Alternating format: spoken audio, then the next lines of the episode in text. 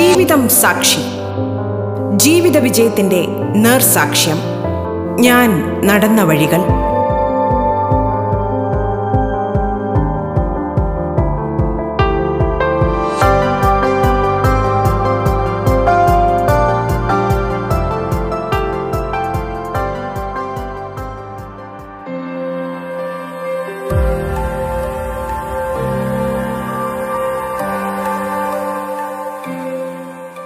നമസ്കാരം പ്രിയ ശ്രോതാക്കളെ ജീവിതം സാക്ഷിയിലേക്ക് സ്വാഗതം.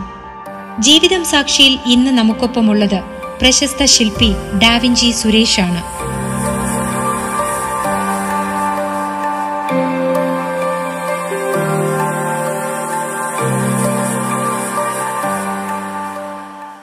ഹലോ നമസ്കാരം. ഞാൻ ഡാവിഞ്ചി സുരേഷാണ്. ചിത്രകാരനും ശില്പിയൊക്കെയാണ്. തൃശ്ശൂരിലെ കൊടുങ്ങല്ലൂരിലാണ് എന്റെ വീട്. എന്റെ വീട്ടിൽ ഭാര്യ ഹേമലത പിന്നെ മക്കളായിട്ടുള്ള ഇന്ദുലേഖയും ഇന്ദ്രജിത്തും ഒക്കെ ആയിട്ട് ഇങ്ങനെ കഴിഞ്ഞു പോകുന്നു. വളരെ ചെറുപ്പം മുതലൊരു പതിനെട്ട് വയസ്സൊക്കെ ആയ സമയത്ത് എന്താ പറയുക വ്യത്യസ്തമായിട്ട് എന്തെങ്കിലുമൊക്കെ ചെയ്യണമെന്നുള്ള തോന്നലിലാണ് ഈ ഒരു മോഹൻലാലിന്റെ ഒക്കെ ഫിഗർ മരത്തിൽ കൊത്തിയുണ്ടാക്കി ഞാൻ അദ്ദേഹത്തിന് നേരിട്ട് കൊണ്ടു കൊടുക്കുന്നത് അതിനുശേഷം മമ്മൂട്ടിക്ക് കൊടുത്തു യേശുദാസിന് കൊടുത്തു. തമിഴിലെ സൂപ്പർ സ്റ്റാർ ആയിട്ടുള്ള രജനീകാന്തിന്റെ വീട്ടിൽ പോയിട്ട് വീട്ടിത്തടിയിൽ കൊത്തി എടുത്ത് അദ്ദേഹത്തിന്റെ ഒരു മുഖചിത്രം കൊണ്ട് അദ്ദേഹത്തിന് കൊണ്ട് കൊടുത്തു. അപ്പോൾ അതൊക്കെ അതൊക്കെ പിന്നീട് എന്താ പറയുക നാനാ വെള്ളി അന്നത്തെ സിനിമ മാസികകളിലൊക്കെ അച്ചടിച്ച് വന്ന് പത്രങ്ങളിൽ വന്നിരുന്നു. അതൊക്കെ വലിയൊരു പ്രചോദനമായിരുന്നു. പിന്നീട് എന്താ പറയുക കുറേ വർക്കുകൾ ഇങ്ങനെ സിനിമ സിനിമയോടുള്ള സിനിമ സിനിമയോടുള്ളൊരു താല്പര്യം പണ്ട് മുതലേ ഉണ്ട്. അഭിനയത്തിനോടും ആർട്ട് വർക്കിനോടൊക്കെ ഉള്ള ഒരുപാട് താല്പര്യങ്ങൾ ഉണ്ടായിരുന്നു അന്നത്തെ കാലഘട്ടങ്ങളിൽ. അതുകൊണ്ട് തന്നെ പിന്നീടും ഞാൻ വ്യത്യസ്തമായിട്ടുള്ള ഓരോ സൃഷ്ടികൾ ചെയ്യാൻ തുടങ്ങി. അതിൽ നൂൽ നൂൽ ചിത്രങ്ങൾ ഉണ്ടായിരുന്നു ആ നൂ ഉള്ള നൂലുകൾ ഉപയോഗിച്ച് ഒരുപാട് ചിത്രങ്ങൾ ചെയ്തിട്ടുണ്ട്. അപ്പൊ അങ്ങനെ ചെയ്തപ്പോൾ തന്നെ എന്താ പറയാ നമുക്ക് സ്വാഭാവികമായിട്ടും അടുത്തത് എന്താണ് പുതിയ സാധനങ്ങളിലെ തേടിയുള്ള യാത്രയാണ്. എന്റെ ജ്യേഷ്ഠന്റെ പരസ്യകലാ സ്ഥാപനത്തിന്റെ പേരാണ് ഡാവിഞ്ചി എന്നുള്ളത്. ഞങ്ങൾ ഒരുമിച്ചാണ് ആ സ്ഥാപനത്തിൽ വർക്ക് ചെയ്തിരുന്നത്. എല്ലാവരുടെയും തൂലിക തൂലികാനാമമായിട്ട് ഈ ഡാവിഞ്ചി മുന്നിൽ വരികയാണ് ചെയ്തത്. സത്യത്തിൽ എന്താ പറയാ ചെറുപ്പം മുതലേ രണ്ടാം ക്ലാസ്സിൽ പഠിക്കുന്ന സമയം മുതൽ ഞാൻ വരച്ചു തുടങ്ങിയിരുന്നു. അന്ന് നമ്മൾ ക്ലേ മോഡലിംഗ് മത്സരത്തിന് സ്കൂളിൽ നിന്ന് പോയിട്ടൊരു പെൻസിൽ സമ്മാനമായി കിട്ടിയതാണ്. എന്റെ ഒരു ഈ തുടർന്നുള്ള വരയുടെയും എന്താ പറയുക ശില്പകലയുടേതൊക്കെ പ്രചോദനം എന്ന് പറയുന്നത്. അങ്ങനെ പത്താം ക്ലാസ്സിൽ വരെ പഠിക്കുന്ന സമയത്ത് തന്നെ ഒരുപാട് മത്സരങ്ങളിലൊക്കെ പങ്കെടുത്ത് ആറ് ഫസ്റ്റ് ഒരു സെക്കൻഡും വാങ്ങിയ അവസരങ്ങൾ വരെ ഉണ്ടായിട്ടുണ്ട്. അപ്പൊ അതൊക്കെ ഒരു ജീവിതത്തിൽ വലിയൊരു എന്താ പറയുക ഓർമ്മകളും എന്താ പറയുക സമ്മാനങ്ങളൊക്കെയാണ്. അതിനുശേഷമാണ് പിന്നീട് ജ്യേഷ്ഠന്റെ കൂടെ ഈ പരസ്യകല സ്ഥാപനത്തിൽ വർക്ക് ചെയ്യുകയും ആ പേര് എനിക്കൊപ്പം ചേരുന്നത്. വ്യത്യസ്തമായ മീഡിയങ്ങൾ ചെയ്യണം എന്നുള്ള ആഗ്രഹത്തിന്റെ പുറത്താണ് എനിക്കിങ്ങനെ ഒരു വെള്ളത്തിന് മുകളിൽ ചിത്രം വരച്ചാലോ എന്നുള്ള ഒരു ചിന്ത എന്റെ മനസ്സിൽ തോന്നിയത്. അങ്ങനെയാണ് എന്താ പറയുക ഞാൻ യൂട്യൂബിൽ സെർച്ച് ചെയ്ത് നോക്കി ഈ- ലോകത്ത് ആരെങ്കിലും യൂട്യൂബിൽ ഇതിങ്ങനെ വെള്ളത്തിന് മുകളിൽ ചിത്രം വരച്ച് ഇട്ടിട്ടുണ്ടോ നോക്കാനായിട്ട് കുറെ പരിധി. അപ്പോഴാണ് ജപ്പാനിലും ചൈനയിലുള്ള ആളുകളൊക്കെ ഇങ്ങനെ വെള്ളത്തിന് മുകളിൽ ഇങ്ങനെ ഡിസൈനും പൂക്കളൊക്കെ വരയ്ക്കുന്നത് കണ്ടത് അത് കണ്ടപ്പോൾ എനിക്ക് ധൈര്യമായി. കാരണം നമുക്കും ചിത്രം വരയ്ക്കാൻ വെള്ളത്തിന് മുകളിൽ ചിത്രം വരയ്ക്കാൻ സാധിക്കുമെന്ന്.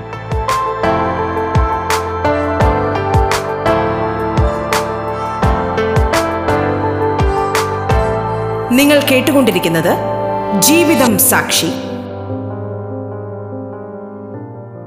നമ്മുടെ നാട്ടിൽ കിട്ടുന്ന കുറെ പെയിന്റുകളും കളറുകളൊക്കെ ഉപയോഗിച്ച് ഞാൻ വെള്ളത്തിന് മുകളിൽ ചെയ്തൊക്കെ നോക്കി. പക്ഷെ ഒന്നും അങ്ങോട്ട് സക്സസ് ആയില്ല. പക്ഷെ നമ്മുടെ മനസ്സിലൊരു വാശി ഉണ്ടാവുമല്ലോ. അത് നേടിയെടുക്കണം ചെയ്തെടുക്കണം എന്നൊക്കെ ഉള്ള വെള്ളത്തിൽ വരച്ച വര പോലെ എന്നൊക്കെ പറയുന്ന പോലെ നടക്കാത്തൊരു കാര്യമാണുള്ളത് അപ്പൊ അതുകൊണ്ട് എങ്ങനെയെങ്കിലും ഇത് നടത്തിയെടുക്കണം എന്നുള്ള തോന്നലൊക്കെ ഉണ്ടായിരുന്നു. അപ്പൊ അങ്ങനെ ഞാൻ എന്ത് എന്താ ചെയ്യുന്ന വെച്ചാൽ പലപ്പോഴായിട്ട് ഒരു വർഷത്തിൽ പലപ്പോഴായിട്ട് ഞാൻ ഇങ്ങനെ ശ്രമം തുടങ്ങി. അങ്ങനെ അവസാനം ഞാനത് ബോട്ടിൽ സ്പ്രേ ഉപയോഗിച്ചും അതുപോലെ തന്നെ കളർ പൗഡറുകളൊക്കെ ഉപയോഗിച്ചിട്ട് ഒരു മൂന്ന് ചിത്രം ഞാൻ വെള്ളത്തിന്റെ മുകളിൽ ചെയ്തു.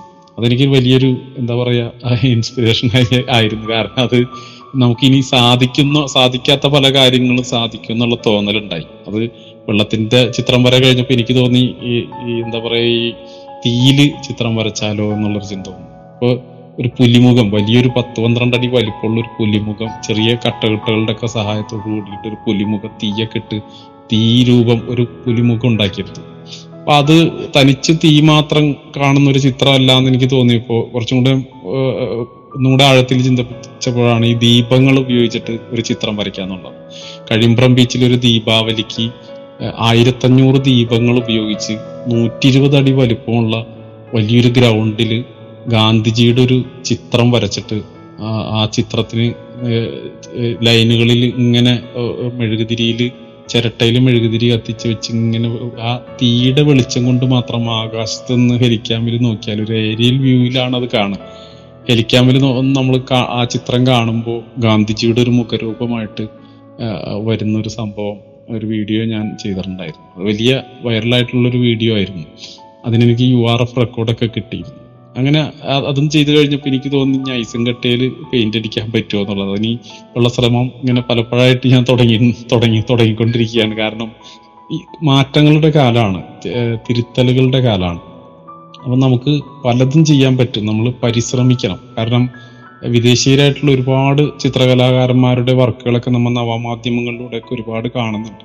അതൊക്കെ കണ്ട് കണ്ണ് മഞ്ഞളിച്ച് നിൽക്കുക അല്ലാതെ നമ്മൾ നമുക്കും അതുപോലെയൊക്കെ ചെയ്യണം എന്നുള്ള തോന്നൽ ഉണ്ടായാൽ മാത്രമേ പരിശ്രമിക്കാനുള്ളൊരു ഒരു മനസ്സുണ്ടെങ്കിൽ മാത്രമേ നമുക്ക് നാളെ ഇത്തരത്തിലുള്ള വർക്കുകളൊക്കെ നമുക്ക് ചെയ്യാൻ സാധിക്കുള്ളൂ. ഇപ്പോൾ ഒരുപാട് എന്താ പറയുക ന്യൂ ജനറേഷനിലെ പിള്ളേരൊക്കെ കുറേ പുതിയ സംഭവങ്ങളൊക്കെ ആയിട്ട് വരുന്നുണ്ട്. പക്ഷെ ഞാനിത് കുറേ മുൻപേ തന്നെ ഈ വ്യത്യസ്തമായിട്ടുള്ള മേഖലകളിൽ ചിന്ത ചിന്തിക്കുകയും ഇത് നമ്മളുടെ കേരളീയ മലയാളികളായിട്ടുള്ള കലാകാരന്മാരൊക്കെ ഇതിന്റെ ഇതിലേക്ക് കൊണ്ടുവരികയും. ഇപ്പോൾ ഞാൻ ചെയ്യുന്ന വർക്കുകളെല്ലാം ഞാൻ യൂട്യൂബിൽ വീഡിയോ ചെയ്തിടാറുണ്ട്. കാരണം നാളെ ഇത് ഞാൻ എങ്ങനെ ചെയ്തിരുന്നു അല്ലെങ്കിൽ എന്തൊക്കെ മെറ്റീരിയൽ ഉപയോഗിക്കുന്നു ഏതെങ്കിലും വളർന്നു വരുന്ന കൊച്ചു കലാകാരന്മാർക്ക് ഇതൊരു ഉപകാരമാവട്ടെ എന്ന് കരുതി മാത്രമാണ് ഇത്തരം വീഡിയോകളൊക്കെ ഞാൻ ചെയ്തിടുന്നത് അതുകൊണ്ട് പലരും ഇൻസ്പയർ ഇൻസ്പയർ ആയിട്ട് പലരും ചെയ്യാൻ ശ്രമിക്കുന്നുണ്ട്. എന്റെ പേര് മെൻഷൻ ചെയ്ത പല ആളുകൾ വരെ ഉണ്ടായിട്ടുണ്ട്. അതൊക്കെ വലിയ സന്തോഷമാണ്. അത് കാണുമ്പോഴൊക്കെ വലിയ സന്തോഷമാണ്. കാരണം ഇപ്പോൾ എന്റെ ചിന്ത നൂറ് മീഡിയങ്ങളിൽ ചിത്രയും ചിത്രങ്ങളും ശില്പങ്ങളുമായിട്ട് നൂറ് മീഡിയങ്ങൾ ചെയ്യണമെന്നാണ്. ഇപ്പോൾ ഞാൻ എഴുപത്തിനാല് മീഡിയങ്ങൾ വരെ എത്തിക്കഴിഞ്ഞു.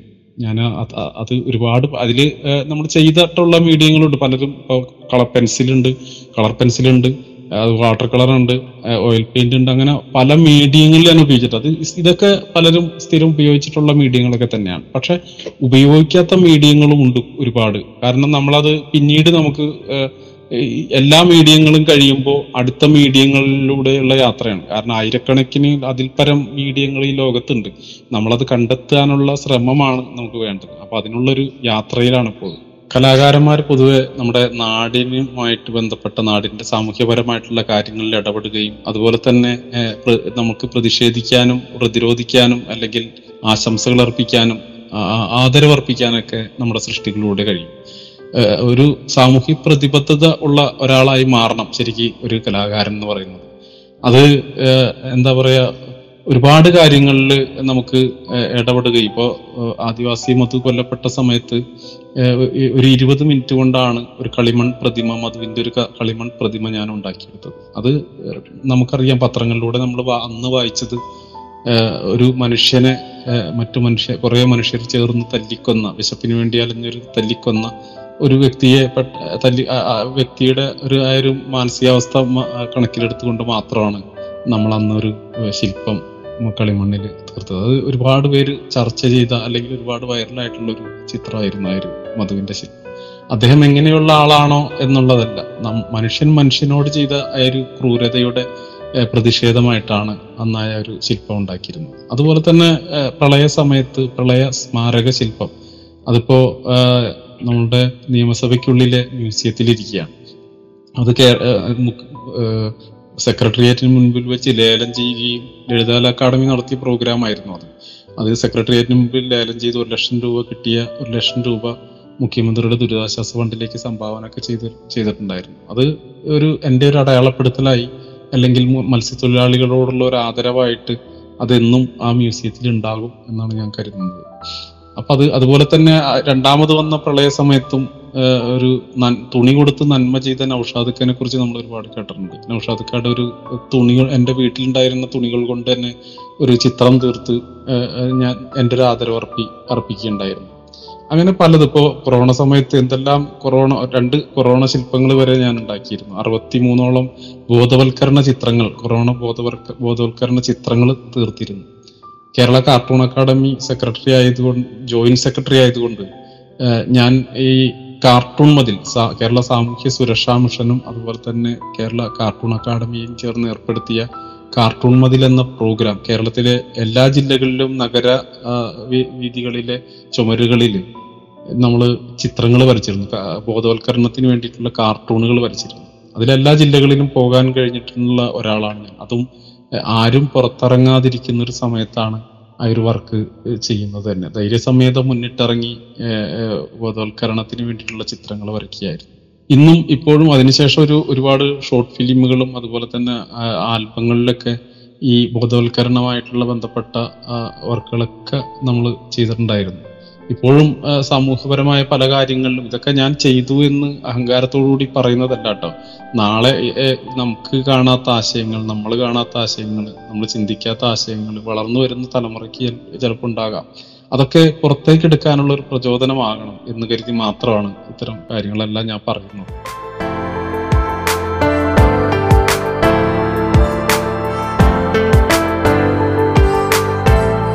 ജീവിതം സാക്ഷിയിൽ ഇടവേള.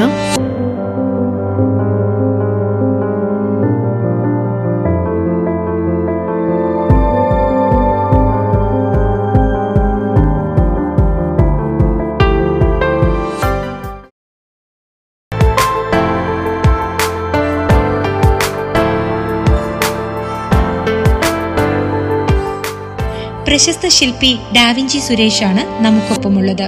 തുടർന്ന് കേൾക്കാം ജീവിതം സാക്ഷി.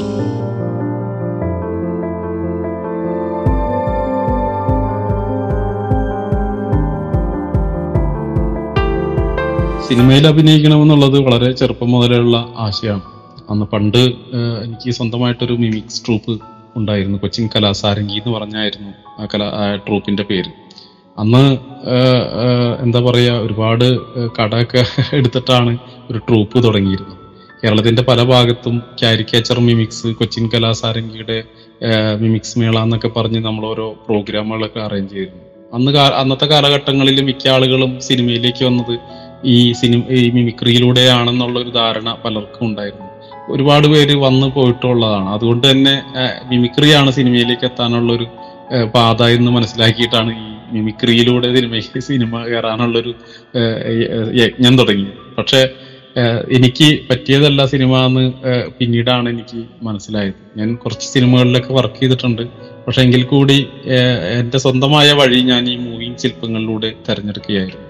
ചെറുപ്പം മുതൽ ഈ മിമിക്രിയും ഇതുള്ള സമയത്ത് എന്നെ എന്നെ വഴി തിരിച്ചു വിടാനുണ്ടായ സാഹചര്യം എന്ന് പറയുന്നത് ലോഹി സാറിന്റെ ഒരു സിനിമയാണ്. വീട്ടും വീണ്ടും ചില വീട്ടുകാര്യങ്ങൾ എന്ന സിനിമയിൽ ലോഹി സാറ് ജയറാമിനോട് പറയുന്ന ഒരു ഡയലോഗ് ഉണ്ട് ചോക്കുമലയിൽ ഇരിക്കുന്നവൻ ചോക്ക് കഷ്ണം തേടിപ്പോയ കഥ കേട്ടിട്ടില്ലേ. ശരിക്കും സത്യത്തിൽ എന്റെ ഉള്ളിൽ ഒരു കലയുണ്ട്. ഞാൻ അത് ഇത് മിമിക്രി കളിച്ച് നടക്കുകയാണെന്നുള്ളൊരു ഒരു ധ്വനി എന്റെ എന്റെ സ്വയം ഞാൻ സ്വയം മനസ്സിനോട് ചോദിച്ചു. മിമിക്രി മോശമാണെന്നല്ല ഞാൻ പറയുന്നത്. മിമിക്രി കൊണ്ട് ജീവിക്കുന്ന ഒരുപാട് കലാകാരന്മാരുണ്ട്. മിമിക്രിയിലെ സുഹൃത്തുക്കളാണ് ഒരുപാട് പേരും എനിക്കുള്ളത്. മിമിക്രി കൊണ്ട് ഞാൻ ജീവിച്ചിട്ടുമുള്ള ഒരാളാണ്. അപ്പൊ അത്തരത്തിൽ എനിക്ക് ഈ ഒരു സിനിമ കണ്ടതിന് ശേഷം ഞാൻ മിമിക്രി ട്രൂപ്പൊക്കെ നിർത്തി ഞാൻ എന്റെ ഈ ശില്പകലാ മേഖലകളിലേക്ക് തിരിയാനുണ്ടായി. അങ്ങനെയാണ് ഡാവിഞ്ചി സുരേഷ് എന്നുള്ളൊരു പേരും അല്ലെങ്കിൽ ചിത്ര കലാ സ്ഥാപനമായി എന്റെ മൂവിങ് മിറാക്കിൾസ് എന്ന എന്റെ ഒരു ഈ ചലിക്കുന്ന ശില്പങ്ങളുടെ യാത്ര തുടങ്ങി ഇപ്പോ ഏതാണ്ട് ഇരുപത്തൊന്ന് വർഷങ്ങൾ ആയി. ഇപ്പൊ ഇങ്ങനെ അതിങ്ങനെ മുന്നോട്ട് പോകുന്നു. ഇപ്പൊ കുറെ വർഷങ്ങളായിട്ട് ഇപ്പോ വർക്കുകളൊന്നും ഒന്നുമില്ല. പക്ഷെ എങ്കിലും ഇനി പഴയതുപോലെ തിരിച്ചു വരുന്നുള്ള പ്രതീക്ഷയിൽ ഇരിക്കുകയാണ് ഇപ്പോ. കാനായി കുഞ്ഞിരാം സാറിനെ നമ്മൾ ഓർക്കുന്നത് മലമ്പുഴയിലെ യക്ഷിയും അതുപോലെ തന്നെ കോവളത്തുള്ള മത്സ്യകന്യൊക്കെയാണ് അത്തരത്തിലുള്ള വലിയ ശില്പങ്ങൾ ചെയ്തുകൊണ്ട് തന്നെ അദ്ദേഹത്തിന്റെ പേരെന്നും നിലനിൽക്കുന്നതാണ്. ഞാനും ഭീമാകാരമായിട്ടുള്ള ഇരുപത്തഞ്ചടി മുപ്പതടിയൊക്കെ വലിപ്പമുള്ള ശില്പങ്ങൾ മൂവിങ് ശില്പങ്ങൾ ചലിക്കുന്ന ശില്പങ്ങൾ ഞാൻ ഉണ്ടാക്കിയിട്ടുണ്ട്. എന്റെ ജീവിതമാർഗം എന്ന് പറയുന്നത് ഈ ചലിക്കുന്ന ശില്പങ്ങളാണ്. അത് ആനയും ദിനോസറും കിങ് കോങ്ങും ഗോഡ്സിലെയും അങ്ങനെ ഇരുപത്തൊന്ന് തവണ വർഷങ്ങളായിട്ട് ഞാൻ ചെയ്തു വരുന്ന ശില്പങ്ങൾ പല ഉത്സവ പറമ്പുകളിലും ഈ പള്ളിപ്പെരുന്നാളുകൾക്കും ഉദ്ഘാടനങ്ങൾക്കും കേരളത്തിലും കേരളത്തിന് പുറത്തും ഇത് കൊണ്ടുപോയിട്ടുണ്ട്. ഗൾഫിൽ വരെ ഈ ഖത്തറിൽ വരെ നമ്മളുടെ ഈ ഒരു ശില്പം പ്രദർശനം ഉണ്ടായിട്ടുണ്ട്. അപ്പൊ അതൊക്കെ എന്റെ ഒരു ജീവിത മാർഗമായിരുന്നു ആ ഒരു ശില്പ നിർമ്മാണവും ഈ മൂവിങ് ശില്പം. ഒരു ചലിക്കുന്ന ശില്പങ്ങൾ എന്ന് പറയുമ്പോൾ തുമ്പിക്ക ആന തുമ്പിക്കൈ പൊക്കുകയും ചെവിയാട്ടുകയും തലയാട്ടുകയും ഒക്കെ ചെയ്യുന്ന രീതിയിലുള്ള ശില്പങ്ങളാണ് ഉണ്ടാക്കിയിരുന്നത്. നമ്മൾ കാണുമ്പോൾ റോട്ടിൽ തമിഴ്നാട്ടിലൊക്കെ ഒരുപാട് ശില്പങ്ങൾ വലിയ ശില്പങ്ങളൊക്കെ നമ്മൾ കാണാറുണ്ട്. സിമെന്റിൽ ഉണ്ടാക്കിയിട്ടുള്ള ഒരു ശില്പങ്ങൾ. അന്നത്തെ കാലത്ത് ഞാൻ ആദ്യമായിട്ട് ഉണ്ടാക്കുന്ന ശില്പം എന്ന് പറയുന്നത് ജയൻ ഹെലികോപ്റ്റർ കിടക്കുന്ന ഇരുപത്തൊന്ന് വർഷങ്ങൾക്ക് മുൻപ് ജയൻ ഹെലികോപ്റ്റർ കിടക്കുന്ന ഒരു ശില്പമായിരുന്നു.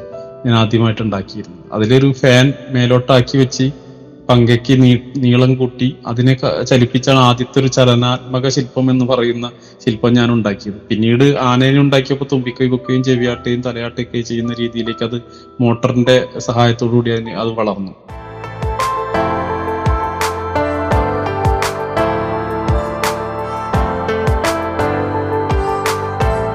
നിങ്ങൾ കേട്ടുകൊണ്ടിരിക്കുന്നത് ജീവിതം സാക്ഷി. അത് വലിയ എത്ര വലിയ ശില്പമാണെങ്കിലും ഒരു മോട്ടറിൽ തന്നെ നമുക്ക് കൈയും കാലും തലയും ഒക്കെ ചലിപ്പിക്കാവുന്ന രീതിയിലേക്ക് ഒരു ഫോർമുല നമ്മൾ ഉണ്ടാക്കിയെടുത്തു അത് ഇരുപത്തൊന്ന് വർഷമായിട്ട് കണ്ടിന്യൂസ് ആയിട്ട് നമ്മൾ കൊടുങ്ങല്ലൂർ താലപ്പൊലിക്കാണ് ആദ്യമായിട്ട് നമ്മളൊരു ശില്പം കൊണ്ട് ഉണ്ടാക്കി കൊണ്ടുവെക്കുന്നത് അവിടെ നിന്നാണ് പിന്നീട് ഓരോ സ്ഥലങ്ങളിലേക്ക് നമ്മളിത് വാടകയ്ക്ക് കൊടുത്ത് ജീവിതമാർഗമായിട്ട് മുന്നോട്ട് പോകുന്നത്. ഇപ്പോ കുറെ കാലമായി ഒരു നാല് വർഷത്തോളമായി രണ്ട് പ്രളയം വന്നപ്പോഴും ഈ കൊറോണ രണ്ട് വർഷത്തോളമായിട്ട് എല്ലാം ആഘോഷങ്ങളൊന്നും ഇല്ലാത്തത് കൊണ്ട് എല്ലാം അടച്ചുപൂട്ടി വീട്ടിലെല്ലാം ഇരിക്കുകയാണ്. കാരണം കലാകാരന്റെ ജീവിതം വളരെ പരിതാപകരമായിട്ടുള്ള ഒരു അവസ്ഥയിലേക്ക് നീങ്ങിക്കൊണ്ടിരിക്കുകയാണ്. എല്ലാവരും കൊറോണയാണെങ്കിലും കുറച്ച് കുറയുമ്പോഴൊക്കെ പുറത്തിറങ്ങി മറ്റു ജോലികളിലൊക്കെ ഏർപ്പെട്ട് ജീവിതമാർഗങ്ങളൊക്കെ കൊണ്ടുനടക്കുന്നു പക്ഷെ ഈ എന്നെ പോലുള്ള കലാകാരന്മാരൊക്കെ ആഘോഷങ്ങളിൽ ജീവിക്കുന്നവരാണ്. ആഘോഷങ്ങൾ ഉണ്ടെങ്കിലേ ഞങ്ങൾക്ക് വർക്കുള്ളൂ. ആ വർക്ക് ഇപ്പൊ കുറേ വർഷങ്ങളായിട്ട് ഇപ്പൊ ഇല്ലാത്തൊരവസ്ഥയിലാണ്. ഇനി എന്ന് നമ്മളുടെ ഒരു ആഘോഷങ്ങൾ തിരിച്ചു വരുമെന്നുള്ള പ്രതീക്ഷയിൽ അതിജീവിച്ചുകൊണ്ടിരിക്കുകയാണ് ഈ ഓരോ കലാകാരന്മാർ പക്ഷെ എത്രത്തോളം ഇത് മുന്നോട്ട് പോകുമെന്നുള്ളത് നമുക്കറിയില്ല. എങ്കിലും ആ ഒരു എന്താ പറയാ സമൂഹ സമൂഹവുമായി സമൂഹത്തിന്റെ അവസ്ഥയെ ആലോചിച്ച് അതിനനുസരിച്ച് മുന്നോട്ട് പോകാൻ കലാകാരൻ പഠിച്ചുകൊണ്ടിരിക്കുകയാണ്. മണിച്ചേട്ടനുമായിട്ട് വളരെ മുൻ മുൻ വർഷങ്ങളിലുള്ള ബന്ധമാണ്. കാരണം അദ്ദേഹം സ്റ്റേജിൽ കലാഭവന്റെ പേരിൽ മിമിക്സ് നടത്തിയിരുന്ന സമയത്ത് മുതൽ അദ്ദേഹത്തിന്റെ പ്രോഗ്രാമുകളൊക്കെ കാണുന്നതാണ്. അന്ന് ഞാൻ ട്രൂപ്പ് സ്വന്തമായിട്ട് മിമിക്സ് ട്രൂപ്പ് കൊച്ചിൻ കലാസാരംഗി നടത്തുന്ന സമയത്താണ്. അന്ന് അദ്ദേഹത്തിന്റെ പ്രോഗ്രാമുകളൊക്കെ പോയി കാണുമായിരുന്നു. അദ്ദേഹത്തിനോട് ഒരുപാട് ആരാധന തോന്നിയ നിമിഷങ്ങൾ ഉണ്ടായിട്ടുണ്ട് അദ്ദേഹത്തിന്റെ തന്നെ അവാർഡും പേവാർഡും പിന്നെ മണിയും എന്ന കേസറ്റിട്ട് എന്റെ ഒരു വോയിസും ഉണ്ട്. അതുമായിട്ട് എനിക്ക് സഹകരിക്കാൻ സാധിച്ചിട്ടുണ്ട്. അദ്ദേഹത്തിന്റെ നാട്ടിൽ നടക്കുന്ന കുറെ പെരുന്നാളുകൾക്കും ഓണങ്ങൾക്കും അയ്യപ്പം അയ്യപ്പൻ വിളക്കിനൊക്കെ എന്റെ വർക്കുകളൊക്കെ എന്റെ ശില്പങ്ങളൊക്കെ അദ്ദേഹം കൊണ്ടുപോയിപ്പിക്കാറുണ്ട് എന്റെ നാട്ടിൽ നടക്കുന്ന പല പരിപാടികൾക്കും അദ്ദേഹത്തിന് ക്ഷണിച്ചിട്ടുണ്ട് അദ്ദേഹം വരാറുണ്ട്. ഒരിക്കൽ അദ്ദേഹം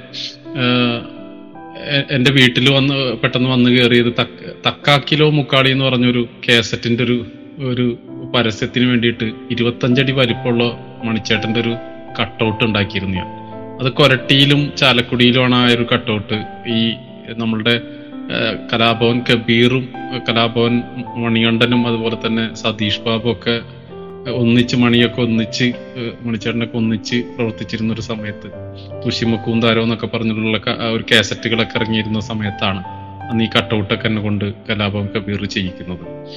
അപ്പൊ അതിന് ശേഷം പിന്നീട് മണിച്ചേട്ടനുമായിട്ട് ഒരുപാട് നല്ല ബന്ധങ്ങൾ ബന്ധത്തിലായിരുന്നു. പല മണിച്ചേട്ടന്റെ വീടിന് ചുറ്റും അദ്ദേഹത്തിന്റെ മതിൽ പുതിയ വീട് പണിതപ്പോൾ ആ മതിലിന് ചുറ്റും എന്നെ കൊണ്ട് സീനറി ഒക്കെ വരപ്പിച്ചിട്ടുണ്ടായിരുന്നു പുള്ളി. അവിടെ നടക്കുന്ന അയ്യപ്പ വിളക്കിനൊക്കെ കുറെ വർക്കുകളൊക്കെ എന്നെ കൊണ്ട് കൊണ്ട് വെപ്പിക്കാറുണ്ട്. എന്റെ വർക്കുകളൊക്കെ കൊണ്ട് വെപ്പിക്കാറുണ്ട്.